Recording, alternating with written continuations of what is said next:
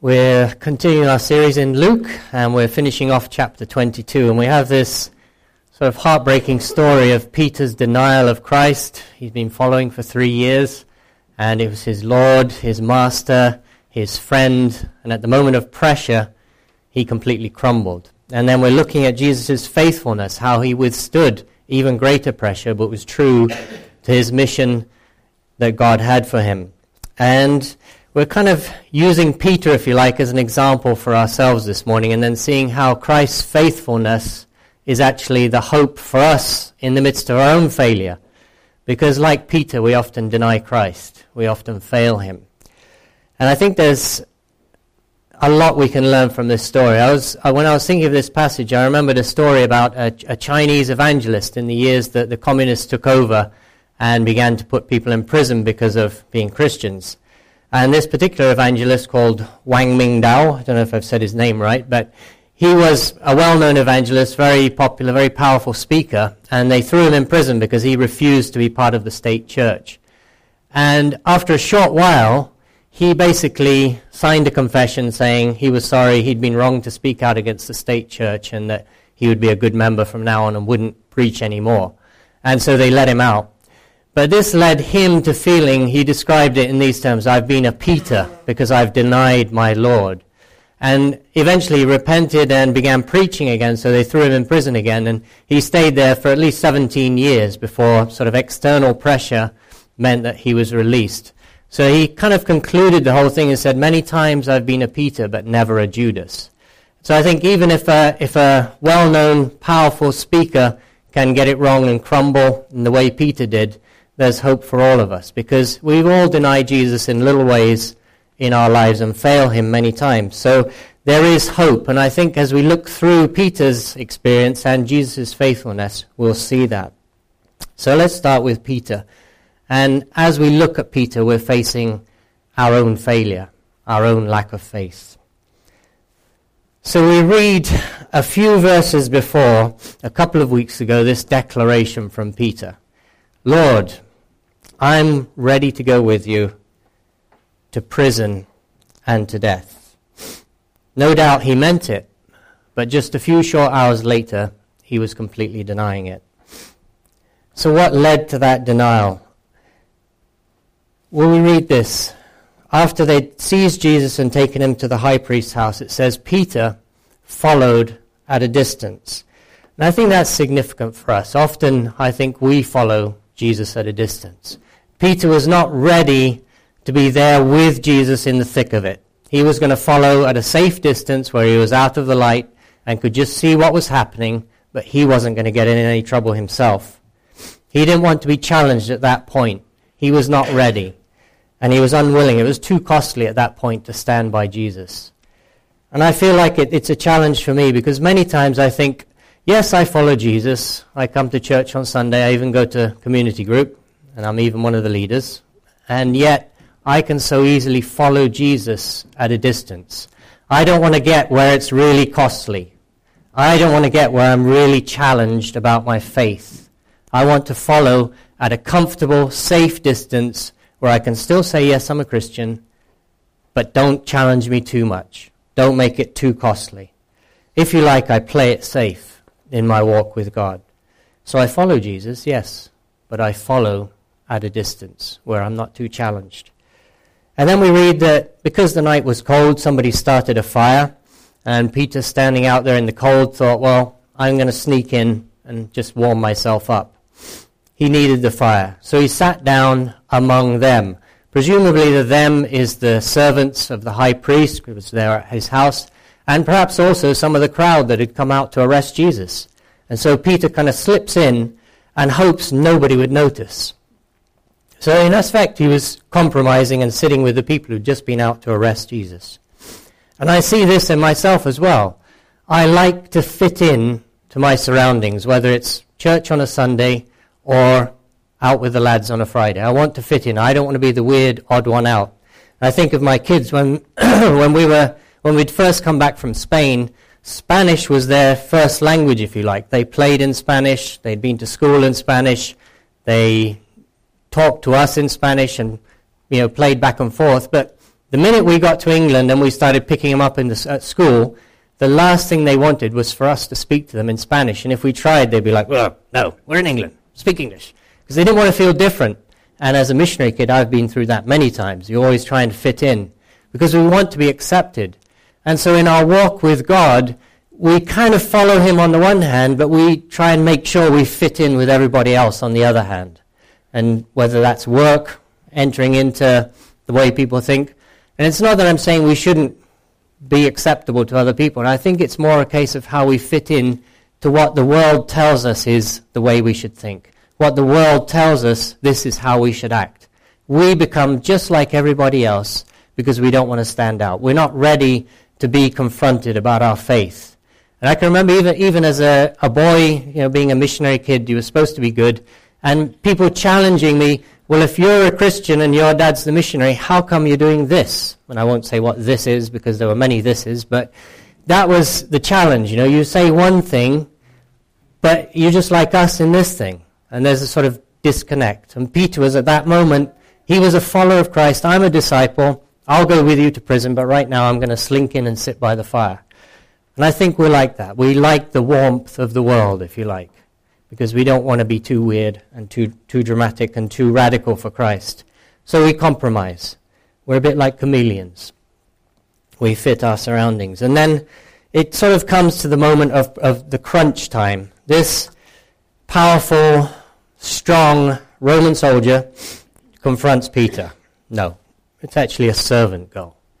This, the lowest of the low, has no power over Peter, confronts her, looks closely at him, sees him in the firelight, and challenges him, says, Weren't you with him? And he says, No chance. Me? I don't know him. And the crunch point came and, and he failed. Now let's give Peter some credit. At least he was there. All the other disciples had run and hid. That's where I would have been. I would have done a runner with them not being like Peter. He was kind of bold, I can do this, I can manage, I can, I can still follow Jesus even at this time. But when the real pressure came, when this small girl looked at him and said, You were one of them, says, I didn't, I don't know Jesus. And I, I wonder if the crunch point comes in our life and we similarly fail. Whether it's the crunch point of our own sin, our own failings, whether it's the pressure from the world, from work, whether it's family, things going wrong in relationships there. When that crunch point comes, how do we react?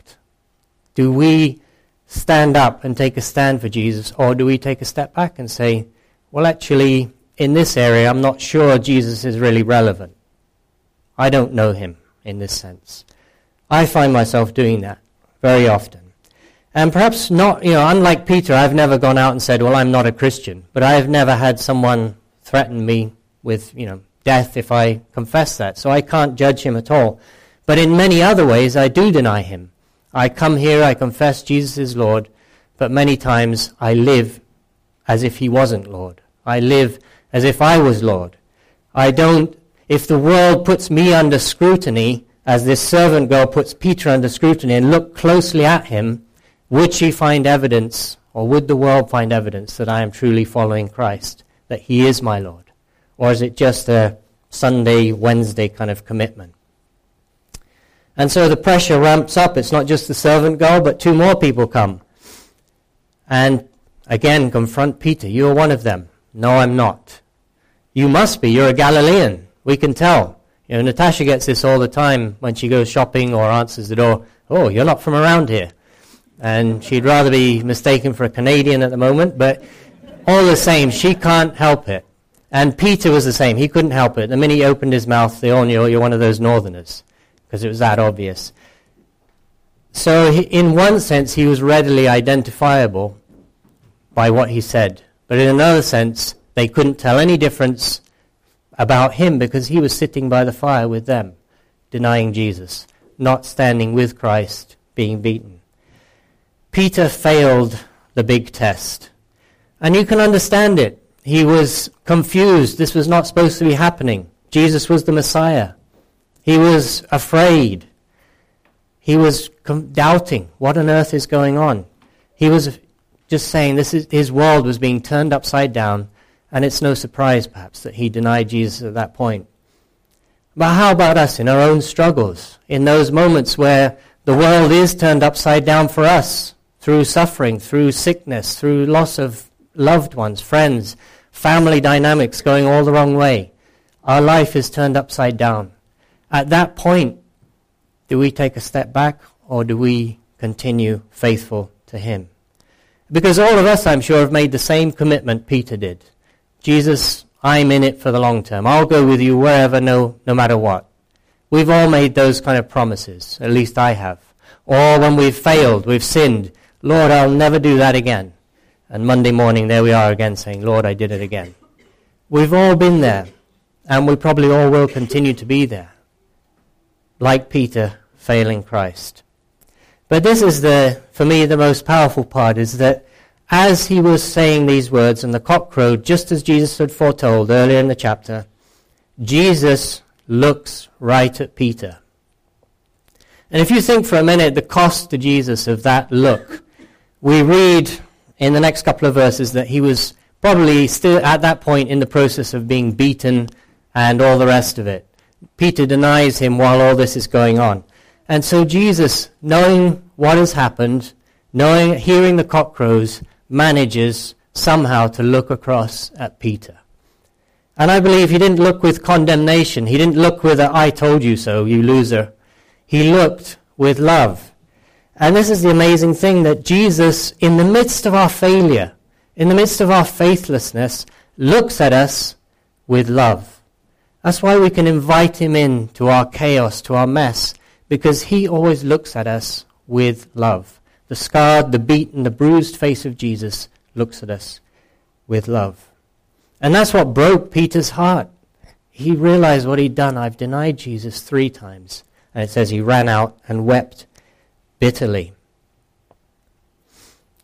But I think that was also the point that Peter was truly ready to serve Christ. You know, here's Peter who's at the forefront of everything. He is the one who had the amazing revelation of Christ, that you are the Christ in chapter 9. He was one of the ones taking up the Mount of Transfiguration, one of Jesus' in group, if you like, one of the chosen three, and probably feeling like he was actually the, the most closest to Jesus. You know, he's the one who said, It doesn't matter if everyone else runs away, I'm going to stick with you.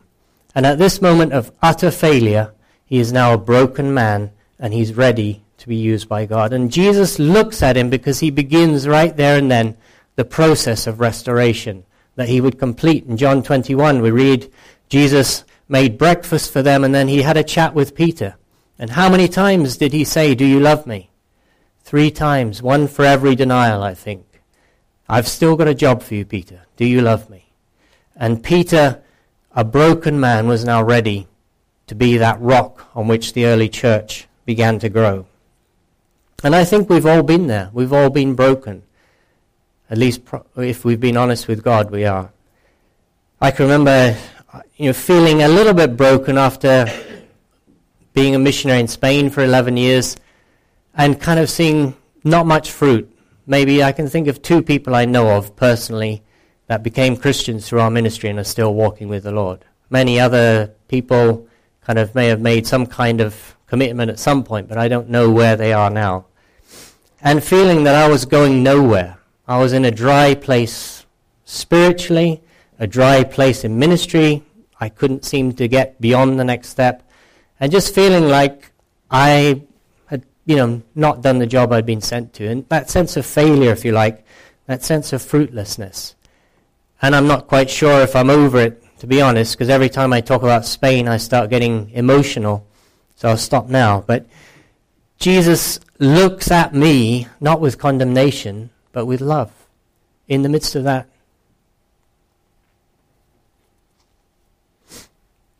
He'd prophesied this to Peter. When you, when you turn, strengthen your brothers. I've still got a job for you because I love you. And that's what Jesus says to all of us in our failure, our faithfulness, our struggles. Don't throw the towel in.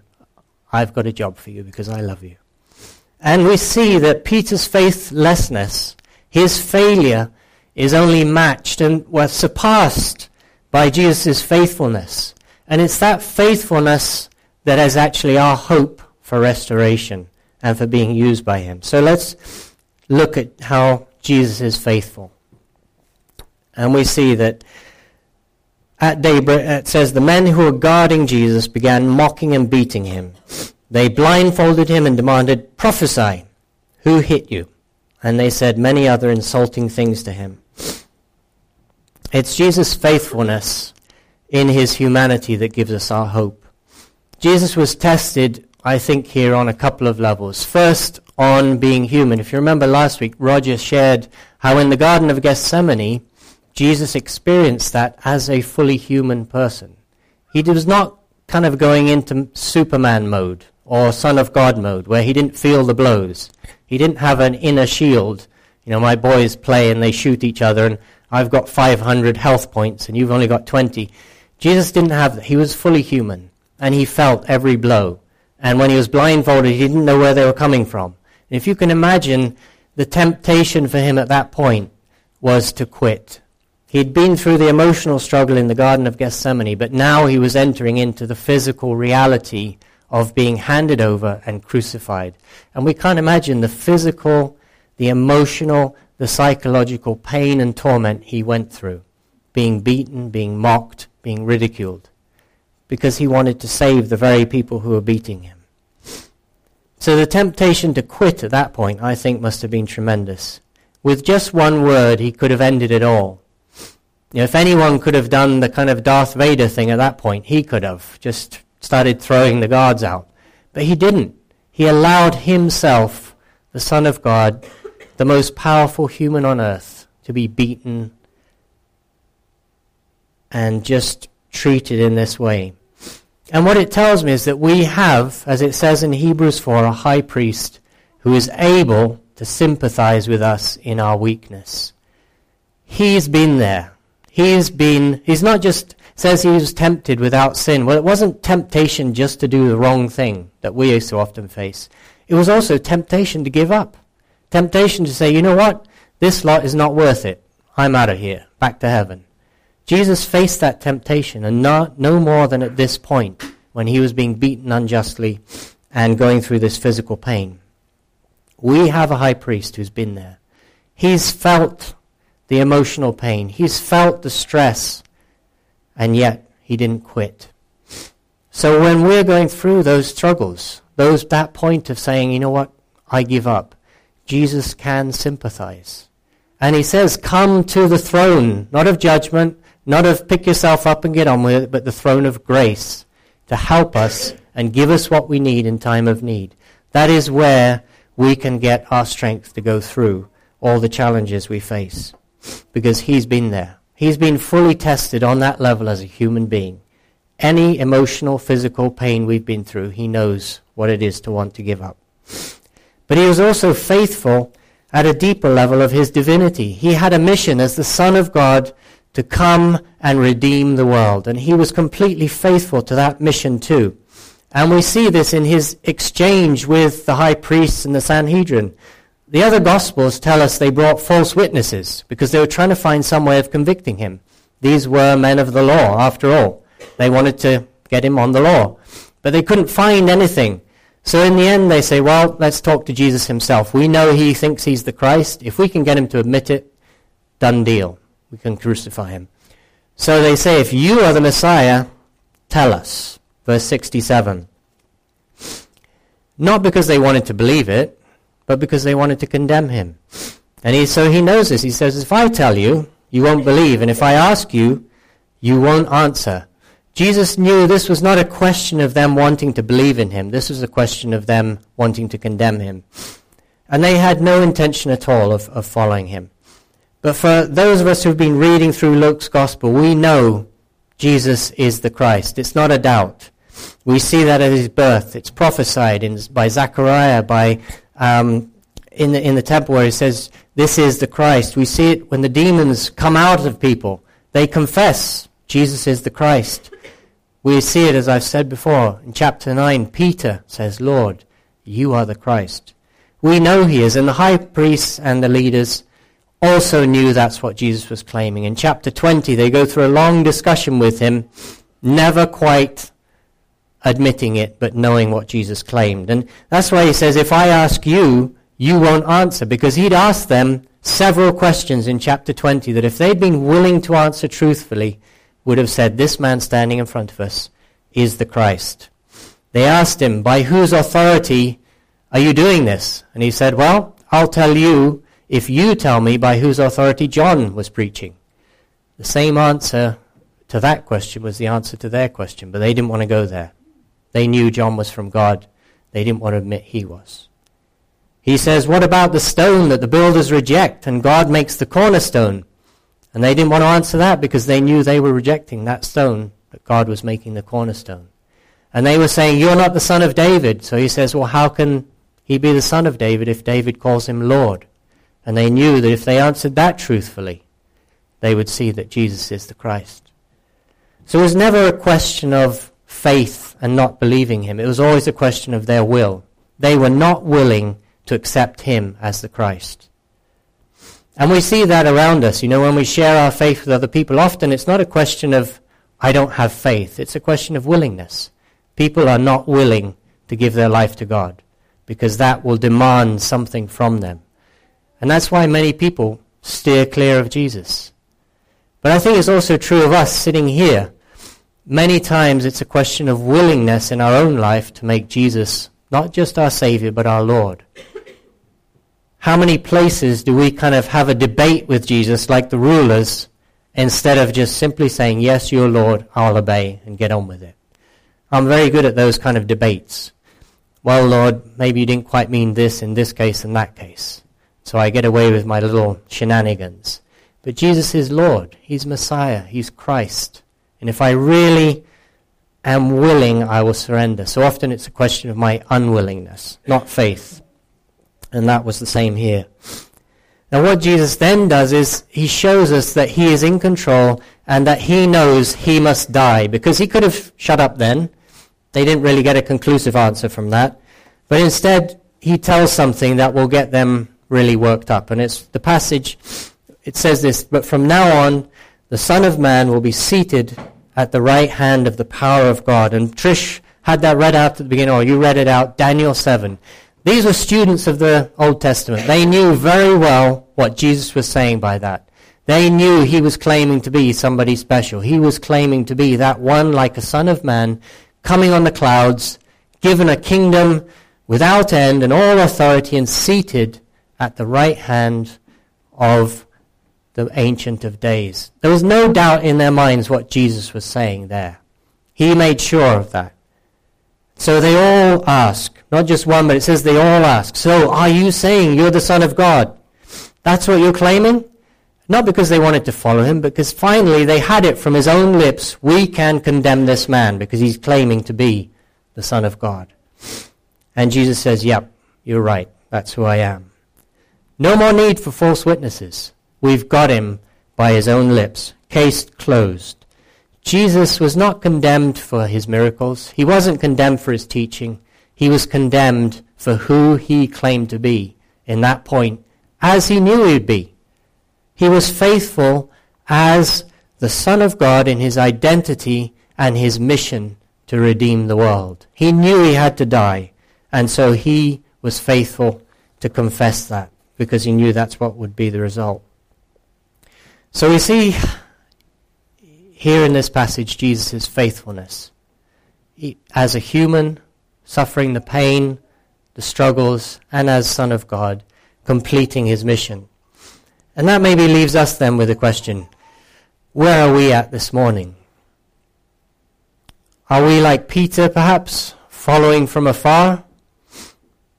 Are we sitting in with the world, blending in, hoping no one notices? Are we even denying him when the crunch point comes? Say, oh, no, no, not me. Or if not in word, through our life, through how we treat one another, through our lack of love for one another, through our family dynamics, do we truly proclaim Christ as Messiah in every area? Perhaps we're feeling broken. Perhaps we're feeling that failure that Peter was. Perhaps we're just wanting to throw the towel in. I've been there. But Jesus looks at us with love at that point. we have a high priest who's able to sympathize, able to help. We come to a throne of grace. And because God doesn't want us wallowing in our failure, I'm very good at that, you know, wallowing in my sin, my failure. But Jesus says, no, I want to use you and restore you. and we can see this. We see what Peter wrote in his last chapter of, one, of 1 Peter 5.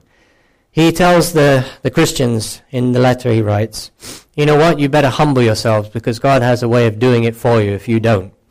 Peter, that proud disciple, was a broken man after denying Christ. But he says, you know, God will lift you up if you humble yourself. Cast on him all your struggles. He cares for you. But be careful, there is an enemy trying to sift you, as Satan wanted to sift Peter. Your enemy, the devil, prowls around like a roaring lion. But resist him. You know, everywhere people are going through crunch points. People are struggling for their faith.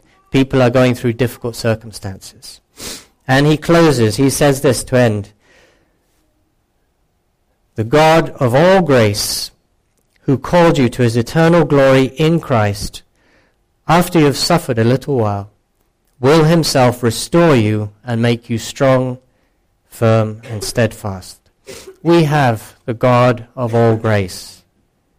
And He's got this eternal destiny for us. That's what He's calling us to. But there is that suffering of the little while. And for you, it may seem like it's going on for a long while. But God will Himself restore you. Don't throw the towel in. He's there with you. He looks in your situation with love. Invite Him in because He will Himself restore you and make you strong firm and steadfast. That's certainly what I pray and ask God to do in my life. Amen. So let's pray. Lord, we see in Peter so much of ourselves, saying one thing and doing another, failing you when challenged. Lord, ready to give up. But we thank you, Jesus, that your faithfulness, your grace, your mercy, your love is there. And Lord, we want to see your face in the midst of our failure. So often we're too busy, we cover up our failure, our, our mistakes by just getting on with things. So we ask you to look into our failure with us and enable us to see your love and to restore us. We thank you for this promise that you will restore us. So we come to you, we come to your throne of grace. And Lord, we just praise you for your faithfulness in this utmost of trials. And thank you that it's the hope for us in the midst of our struggles. So we commit ourselves to you, God, that you would restore us, make us strong, make us firm, steadfast. In Jesus' name. Amen.